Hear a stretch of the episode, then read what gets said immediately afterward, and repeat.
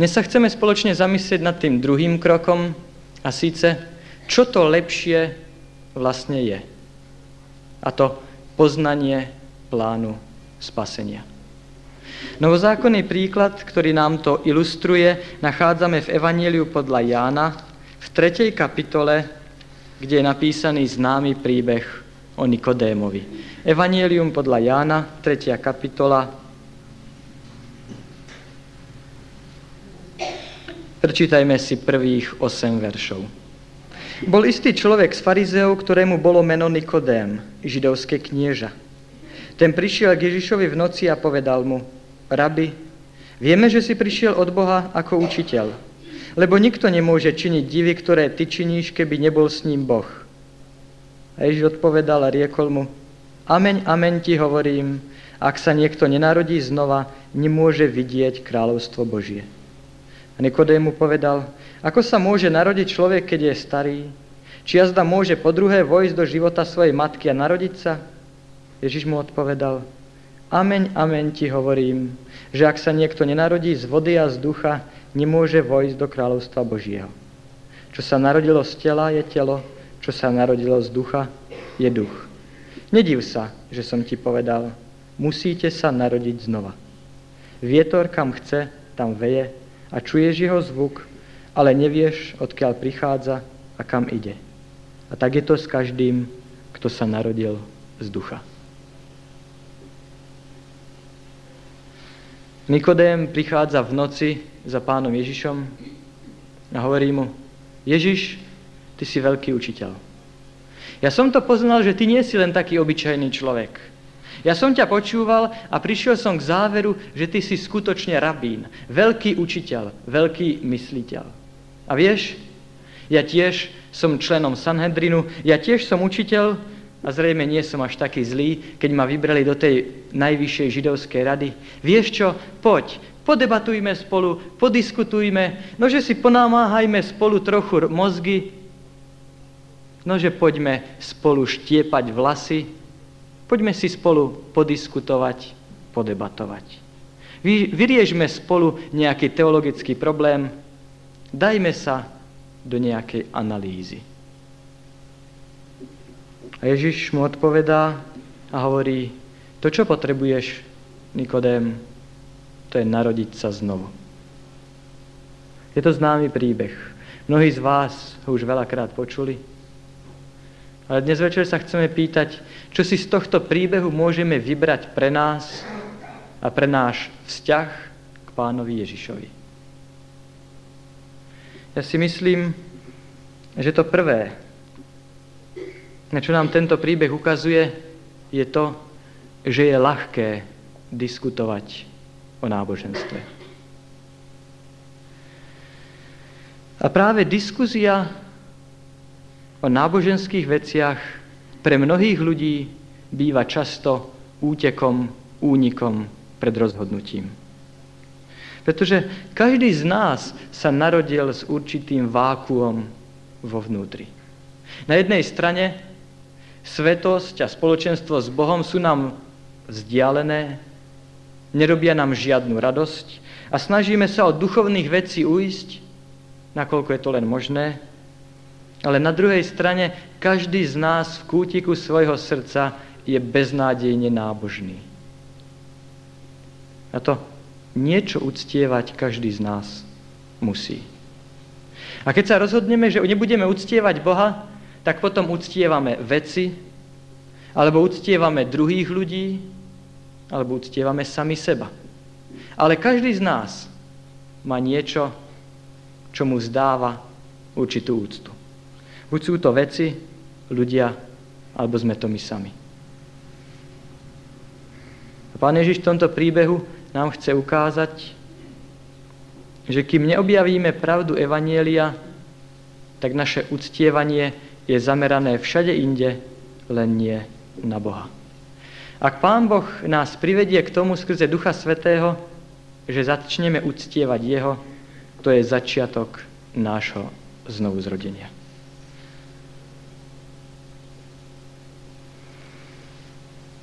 Príbeh nám ukazuje, že my ľudia budeme radšej diskutovať o veciach, ako keby sme sa mali pre niečo rozhodnúť. Ukazuje nám, že pre nás ľudí, ak máme skutočne sa stretnúť s Ježišom, ak duchovné veci majú mať pre nás zmysel, tak potrebujeme, aby táto túžba po niečom lepšom bola usmernená aj pravým poznaním. A Boží nepriateľ nemá vôbec záujem na tom, aby sme získali toto pravé poznanie. A preto všemožne sa nám snaží zabrániť, aby sme k tomuto poznaniu nedošli. u Jána v 5. kapitole, verši 39. Pán Ježiš nás upozorňuje, že poznanie Ježiša Krista môžeme získať štúdiom Jeho slova. Čiže Biblie, ako my hovoríme. Že práve Biblia je tu preto, aby nám ukázala na ňo, pretože svedčí o ňom. Dnes Bibliu môže mať každý, nie je to žiadny problém, ale predsa otázka poznania toho, čo Pán Boh od nás chce, ostáva kľúčovou a problematickou otázkou pre mnohých z nás. A tak mnohí nemajú poznanie, pretože nemajú čas na to, aby študovali a čítali túto knihu. Dnes je toľko záujmov, toľko práce, toľko všetkého ostatného, čo si vyžaduje našu pozornosť, že na túto knihu, Božiu knihu, nezostáva žiadny čas. To je jedna z prvých trikov, ktoré Boží nepriateľ na nás používa, aby sme nedošli k pravému poznaniu. Ten ďalší býva ten, že my ľudia radšej niečo počujeme od iného, ako naštudujeme sami tom sme všetci rovnakí. A tak sú mnohí, ktorí sa v svojom poznaní spoliehajú na iných ľudí.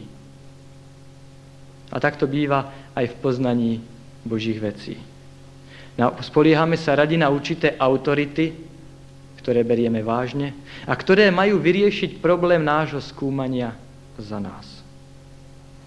Ale uvedomme si, že každý sme zodpovední sám za seba a že v tak dôležitých veciach, ako sú tie, ktoré sú nám popisované v tejto knihe, otázky života a smrti, je potrebné, aby sme sa rozhodovali sami, pretože každý budeme zodpovedať sami za seba a nikto sa nebude môcť vyhovárať na to, že iní mu podali zlé informácie. Mnohým z nás by pomohlo, keby namiesto toho, čo povedali a čítali iní, sme sa spoliehali radšej na to, čo si prečítame a naštudujeme sami. Ďalším takým trikom, ktorý nás odvádza od správneho poznania toho, čo Pán Boh nám ponúka, budete sa čudovať, ale je začať na nesprávnom mieste v Biblii. Viete, že aj toto sa ľuďom ktorí majú záujem o Bibliu, môže stať. Dnes sa niekedy úsmevne hovorí, že v náboženskom svete je najviac autorít na knihu Genesis, na prvú knihu Biblie. A stretol som už mnohých ľudí, ktorí povedali, viete, ja som začal čítať tú Bibliu, prečítal som horko ťažko prvú knihu Mojžišovu, potom som sa ešte s vypetím všetkých síl dostal cez druhú, ale v tretej som sa zadrel a ďalej som sa nedostal. Možno, že týchto ľudí to trápilo a tak o rok začali znovu. K novému roku si dali predsavzatie, že už sa do Biblie podívajú. A tak začali čítať od prvej knihy Mojžišovej po druhú, tretiu a možno, že teraz sa už dostali až po knihy kronické, po knihy Paralipomenom. Ale zase pri rodokmeňoch ostali stáť, ďalej sa nedostali. Ja si myslím, že keď chceme poznávať, čo Pán Boh nám chce povedať, že bude pre nás najlepšie, keď začneme čítať tam, kde to bude pre nás najzrozumiteľnejšie, a to v evanieliách, tak jednoduchým a prostým evanieliom, ako je napríklad Markovo, kde jazykom každému zrozumiteľným je nám podávané to, čo Pán Boh nám chce povedať. Sú iní ľudia, ktorí študujú slovo Božie ale v ňom si všímajú všetko iné, len nie Božiu lásku a Božie jednanie s človekom. A sú ďalší, ktorí zas žijú tak dobre a majú sa tak dobre, že si myslia, že oni študovať, čítať Bibliu nepotrebujú. V jednom cudzom štáte sa raz stalo, že prišla jedna žena do knihkupectva a hovorí tomu predávajúcemu, viete, môj manžel je v nemocnici, leží na posteli, má teraz hodne času. Chcela by som mu niečo kúpiť na čítanie. A ten predávajúci hovorí, nož, čo by to malo byť? Máme tu všeličo. Tu na dokonca je oddelenie aj náboženskej literatúry. Ona vraj, joj, až tak zle to zase s ním nie je. Áno, mnohí ľudia si myslia, že sú tak dobre na tom, že Bibliu čítať nepotrebujú. A potom je tu už diskuzia, rozoberanie, analyzovanie veci náboženstva, ktoré sme už spomínali, ktoré pomáha mnohým ľuďom, aby navonok vypadali zbožne, vypadali duchovne, ale aby sa vyhli rozhodnutiu. Čo sa mi páči na tomto príbehu, a čo bolo také krásne aj na tom príbehu, ktorý sme čítali včera, je práve to, že Ježiš ide do jadra veci. Prichádza Samaritánka k nemu, túži po vode života, ale neuvedomuje si do hĺbky svoju potrebu, čo vlastne potrebuje. A Ježiš priamo kladie prst na to bolavé miesto jej života. Priamo sa dotýka veci, ktorú by chcela zahaliť, schovať pred všetkými, aby nikto o tom nevedel. Prichádza Nikodém, človek úplne iný, vznešený, prichádza v noci, aby si s Ježišom podiskutoval. Začína reč. Ježiš bez toho, že by išiel na nejaké bočné záležitosti, položí prst práve tam, kde je bolavá vec Nikodéma. Ukáže na to, čo najviac potrebuje. Čo Nikodém potrebuješ, to je narodiť sa znovu. Ja si myslím, že je dôležité, aby sme práve dovolili Duchu Božiemu, Pánu Bohu, aby i v našom živote položil svoj prst na to bolavé miesto v našom živote. Na to, čo v mojom či tvojom živote je práve tým miestom, kde potrebujeme, aby sa nás dotkol. Možno je to to, že radi diskutujeme o náboženských veciach. Isté na diskuzii a intelektualizme nemusí byť nič zlé. Ale pokiaľ je to únik pred rozhodnutím, tak potom už čosi nie je v poriadku. Možno, že v Biblii sme videli všetko iné, len nie Božiu lásku. Možno, že náš problém bol ten, že sme mali na všetko iné čas, len pre Bibliu nie. Preto je potrebné, aby sme dovolili pánovi Ježišovi, aby ten svoj prst aj v našom prípade položil na miesto, tak ako to bolo v prípade Nikodéma. To druhé, čo by sme si chceli zobrať z tohto problému, je riešenie našej situácie. Niekedy je potrebné s ľuďmi diskutovať, citovať im verše Biblie, ktoré mnohí z vás dobre poznajú, tak napríklad Rimanom 3. kapitola, verš 23., aby sme im ukázali, že nie je to rozdielu, lebo všetci zrešili a postrádajú slávy Božej. Alebo verš 10. 11. Nie je to spravodlivého ani jedného, nie je to jediného, ktorý by rozumel a ktorý by vážne hľadal Boha. Častokrát je problém ľuďom dokázať a ukázať, že sú hriešnici a že Boha potrebujú. A tu u Jána v 3. kapitole Ježiš to ukazuje tak jasne. On hovorí, musíte sa narodiť znovu. A nielen, že pán Ježiš ukazuje na náš problém, ale ukazuje aj na koreň našeho problému. Ak ja sa potrebujem narodiť znovu, potom čo si nie je v poriadku s mojim prvým narodením. A čo asi? Čo je to hriech? Väčšina ľudí povie, hriech je prestúpením zákona, a je to definícia správna, ale nevyčerpávajúca. V liste Rimanom 14.23 sa hovorí, že všetko, čo nie je z viery, je hriech. To znamená, všetko, čo nevyplýva vo vzťahu, zo vzťahu dôvery medzi mnou a Bohom, je hriechom. Ak ja nemám vzťah dôvery k Bohu, tak som hriešnik. Bez ohľadu na to, čo robím. Môžem robiť dobre, môžem robiť zle. Ale ak tento vzťah dôvery medzi mnou a Bohom je narušený, každý z nás je hriešnikom. A Pán Ježiš ukazuje, že pri narodení každý z nás sa už na tento svet narodil s takýmto narušeným vzťahom voči Bohu.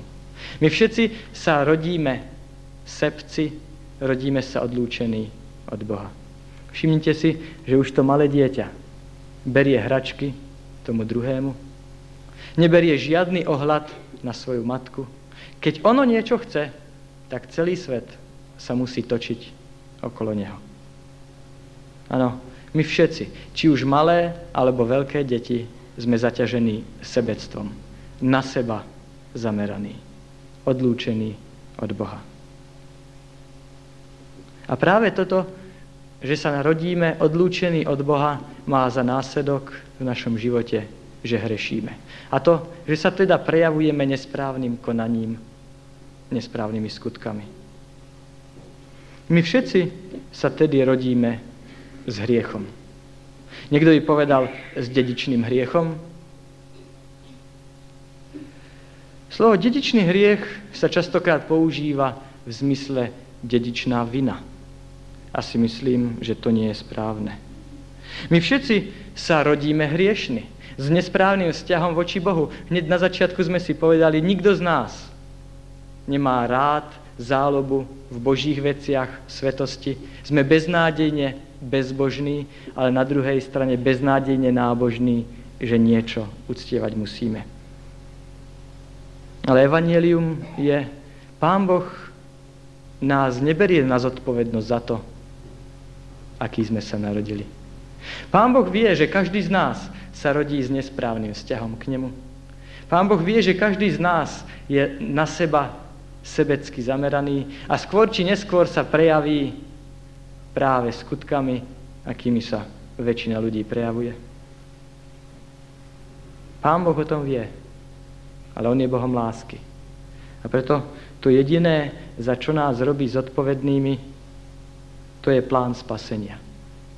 Čo s ním urobíme a ako sa rozhodneme. Nikto z nás nie je zodpovedný za to, ako sa narodil na tento svet. Pretože za to my nemôžeme. Jediné, za čo sme vo svojom živote zodpovední, je, čo urobíme s plánom záchrany, ktorý nám Pán Boh Ježišovi Kristovi ponúka. Zoberte si, kto je zodpovedný za to, že vy a ja sme sa narodili na tomto svete. Možno na prvý pohľad poviete rodičia. Ale nie je to celkom tak. Rodičia boli len nástroje. Keď túto otázku domyslíte do dôsledkov, uvidíte, že Pán Boh ktorý dal život, je zodpovedný za to, že my sa rodíme v tomto svete hriechu. Skazenom, zničenom. Nie, že sme sa narodili pre svet hriechu. To nie. Ale vo svete hriechu určite. A pretože Pán Boh je Boh spravodlivosti, lásky, milosti, milosrdenstva, pretože je čestný, a pretože je do určitej miery zodpovedný za to, že vy a ja sme sa narodili na tomto svete, preto každému z nás, vám i mne, v našom živote dá niekoľkokrát príležitosť, aby sme poznali, čo si lepšie. Pretože On je Boh čestný, spravodlivý. On s nami jedná férovo. Preto verím, že každý človek na tomto svete má niekedy počas svojho života príležitosť spoznať niečo lepšie, čo mu Pán Boh ponúka, ako len to, čo vidíme okolo seba a čo svojimi zmyslami hapticky poznávame. Pán Boh každému z nás ponúka práve, práve toto poznanie plánu spasenia. A nerobí nás odpovedných za to,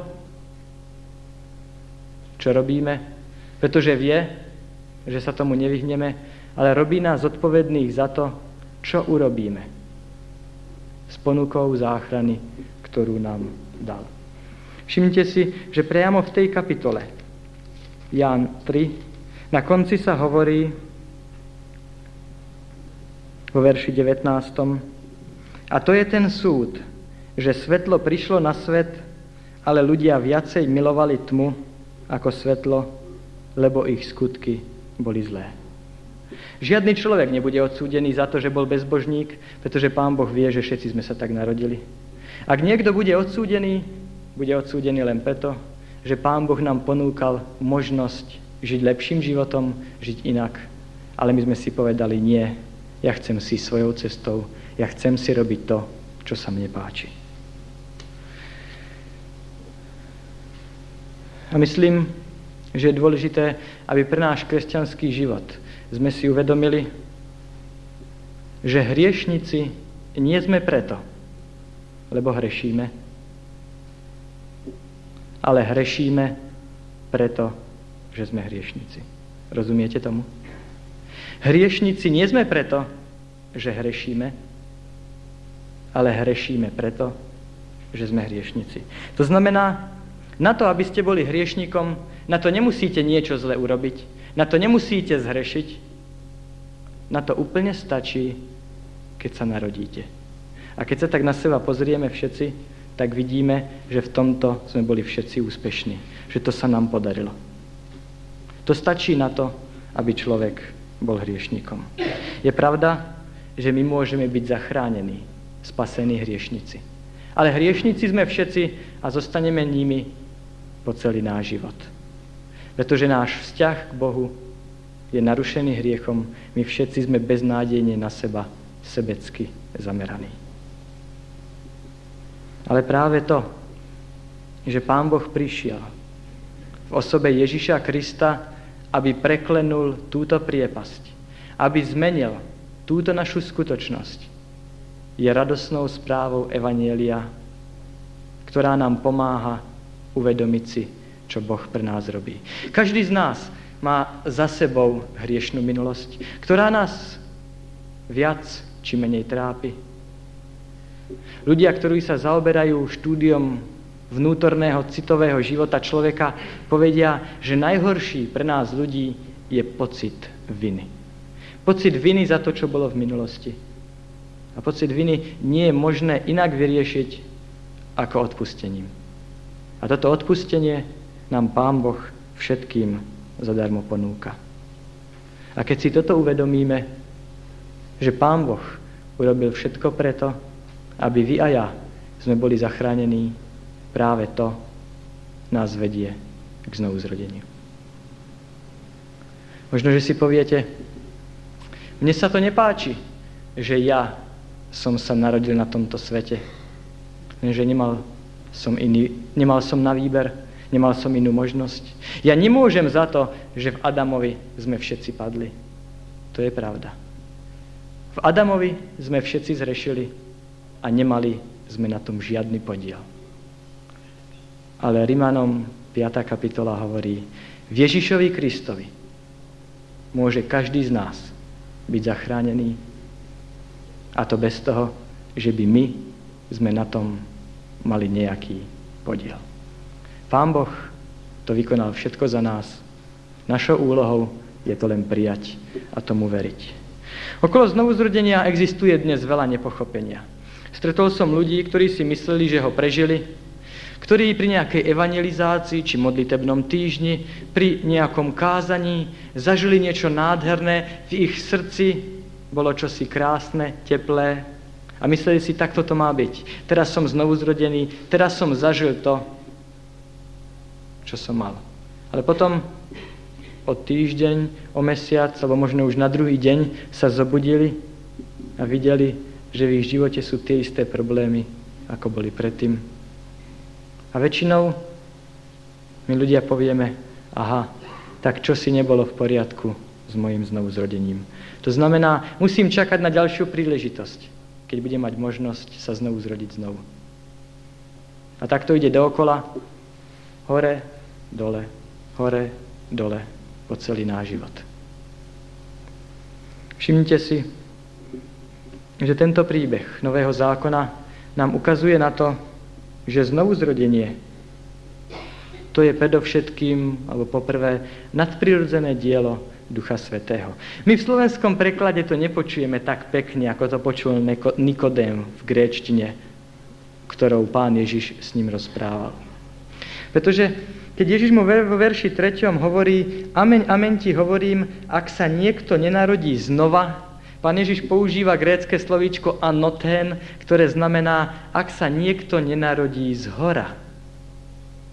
Pán Ježiš mu hovorí, čo ty potrebuješ, to je narodiť sa z hora.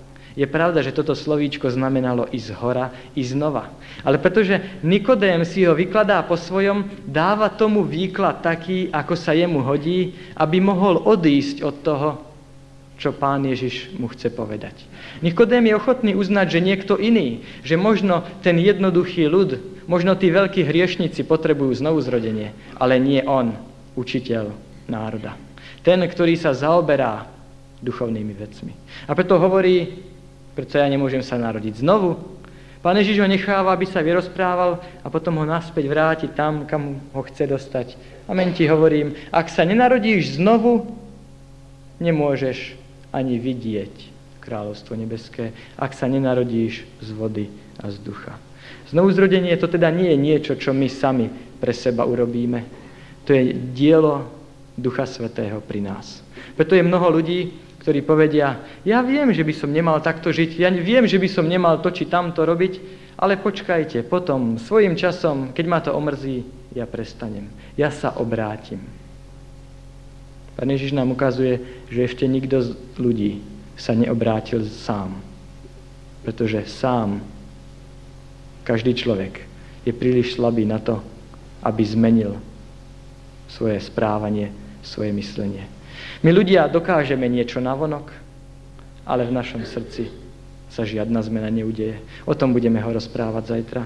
A tedy znovu zrodenie to je nadprirodzené dielo Ducha Svetého, ktoré po druhé vytvára zmenu nášho postoja voči Bohu. Kým dovtedy, než sme poznali, čo Pán Boh pre nás robil, tak sme od Neho utekali, šli sme svojimi cestami, Snažili sa zmiznúť a utiec, kedykoľvek sa hovorilo o duchovných veciach. Teraz sa všetko zmenilo. Teraz chcem počuť viacej o Ježišovi, teraz chcem Ježiša viacej poznávať, chcem sa o ňom viacej dozvedieť, chcem viacej vedieť, čo on je ochotný pre mňa vykonať. Môj postoj voči Bohu sa zmenil. A po tretie, znovuzrodenie v nás vytvára novú schopnosť pre poznávanie Boha, ktorú sme predtým nemali. Prv, než človek prechádza niečím podobným, tak Biblia je pre neho nudná kniha. Nič na nej nevidí, človek by radšej čítal telefónny zoznam ako Bibliu. Ale potom zrazu cíti, že táto Božia kniha mu niečo ponúka. Že v skrzeniu Pán Boh prehovára k jeho duši.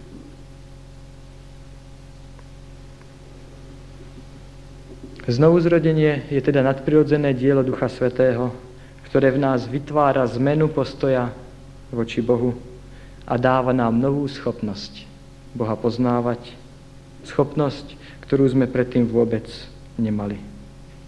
Práve tento narušený vzťah k Bohu sa teraz mení. Kým predtým človeku Božie veci boli nudné a nezaujímavé, pretože ako hovorí apoštol Pavel, 1. Korintianom 2.14 duchovné veci sa duchovne posudzujú. A Rimanom 8.7 telesná mysel je nepriateľstvom naproti Bohu. Teraz človek nemôže odložiť slovo Božie a tak ako malé dieťa túži a musí príjmať pokrm od svojej matky, tak aj znovuzrodený človek túži potom, aby viacej sa dozvedel, čo Pán Boh mu chce povedať ako je to pekne vyjadrené v 1. Petrovej 2.2. Ako teraz narodené nemluvniatka, žiadostivý buďte slova Božieho. A toto všetko vedie k ochotnej poslušnosti voči Božím príkazom. Chcel by som zdôrazniť slovíčko vedie. Toto všetko vedie k tomu, že človek sa ochotne podriadi tomu, čo Pán Boh od neho očakáva. Ale znovuzrodenie to je len zrodenie. To je len začiatok. To všetko len vedie k niečomu inému. Spomente si na márnotratného syna z Lukáša 15. kapitoly. Kedy bol obrátený alebo znovuzrodený márnotratný syn?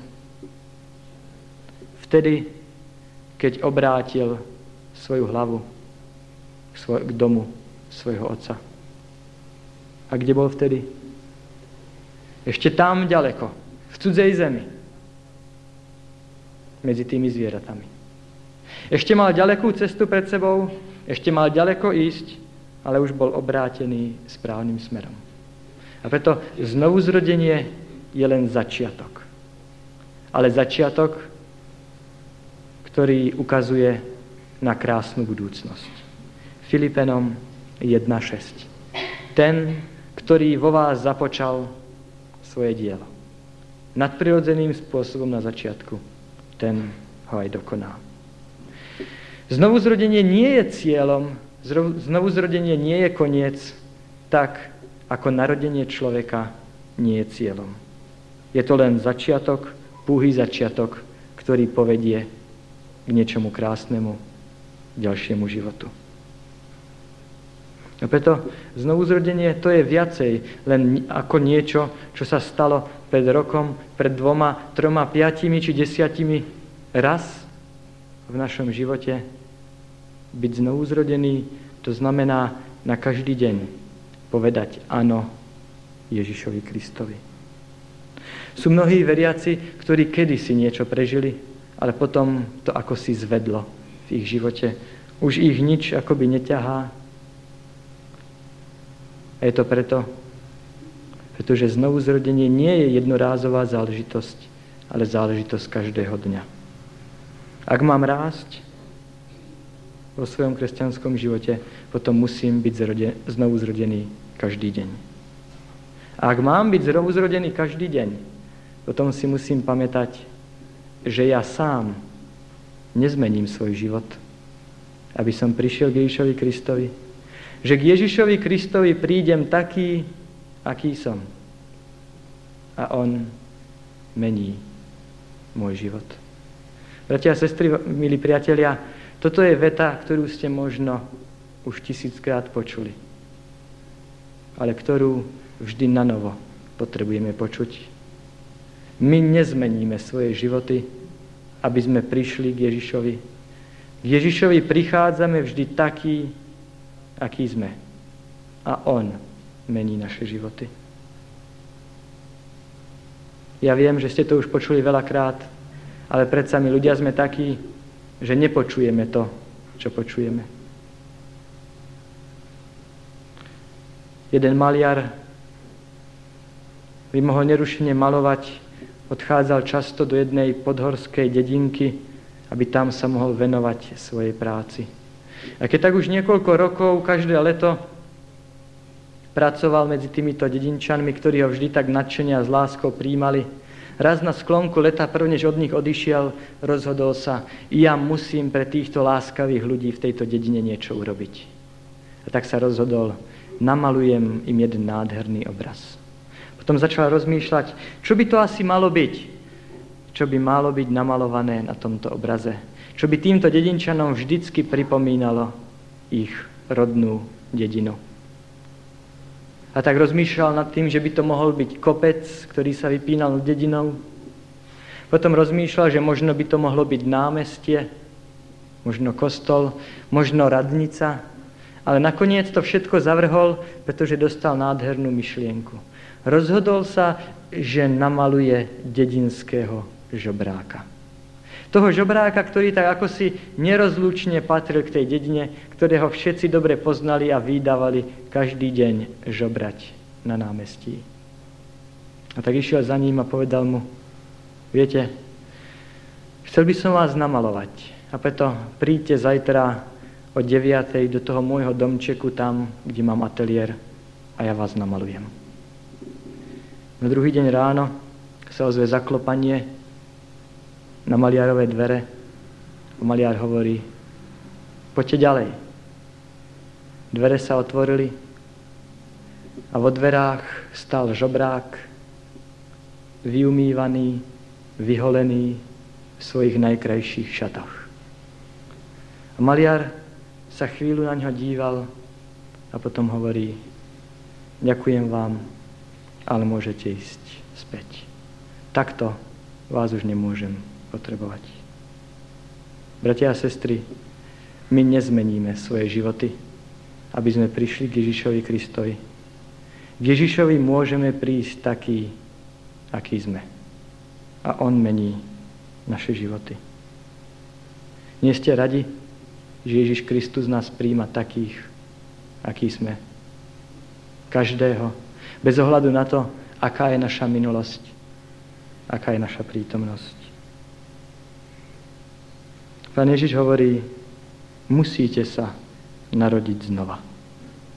A teda každý z nás má možnosť si vybrať. Buď sa narodiť dvakrát, a zomrieť len raz, ak vôbec, alebo narodiť sa len raz a zomrieť dvakrát. Čo si vyberieme? Dvakrát sa narodiť a zomrieť, dva, a zomrieť raz, ak vôbec, alebo narodiť sa len raz a zomrieť dvakrát. Nikodém počul, čo mu Ježiš povedal, a uvažoval o tom. A potom, keď videl Ježiša vyvýšeného, tak ako mu to pán Ježiš predpovedal, keď ja budem vyvýšený, potiahnem všetkých sebe, tak tento človek sa rozhodol. Spomenul si na diskuziu, ktorú mal s Ježišom a tento boháč sa stal chudákom, posmievaným od svojich priateľov. Ten, ktorý predtým za Ježišom išiel tajne v noci, sa teraz verejne pred všetkými k nemu priznáva. Nikodém sa podal dielu Ducha Svetého a bol ochotný, on bohatý, stať sa chudobným pre toho, ktorý bol bohatý, ale pre nás sa stal chudobným. Aby jeho milosťou sme my mohli byť bohatí a zachránení. Aby my sme nemuseli zomierať dvakrát. Čo by ste si chceli vybrať? Nechceli by ste povedať Ježišovi Kristovi, aby prišiel i do vášho srdca, aby pri vás, pri nás všetkých vykonal to nadprirodzené dielo, aby sa dotkol našich srdc, aby tá túžba po niečom lepšom, ktorá je v srdci každého z nás, od Neho vložená, sa aj v našom živote zmenila na poznávanie toho lepšieho a to plánu spasenia, plánu záchrany, ktorý nám On ponúka v osobe Iša Krista. Ja by som mu chcel povedať, aby prišiel do môjho srdca, že ho veľmi potrebujem a že chcem, aby v ňom zostal, aby v ňom žil na každý deň.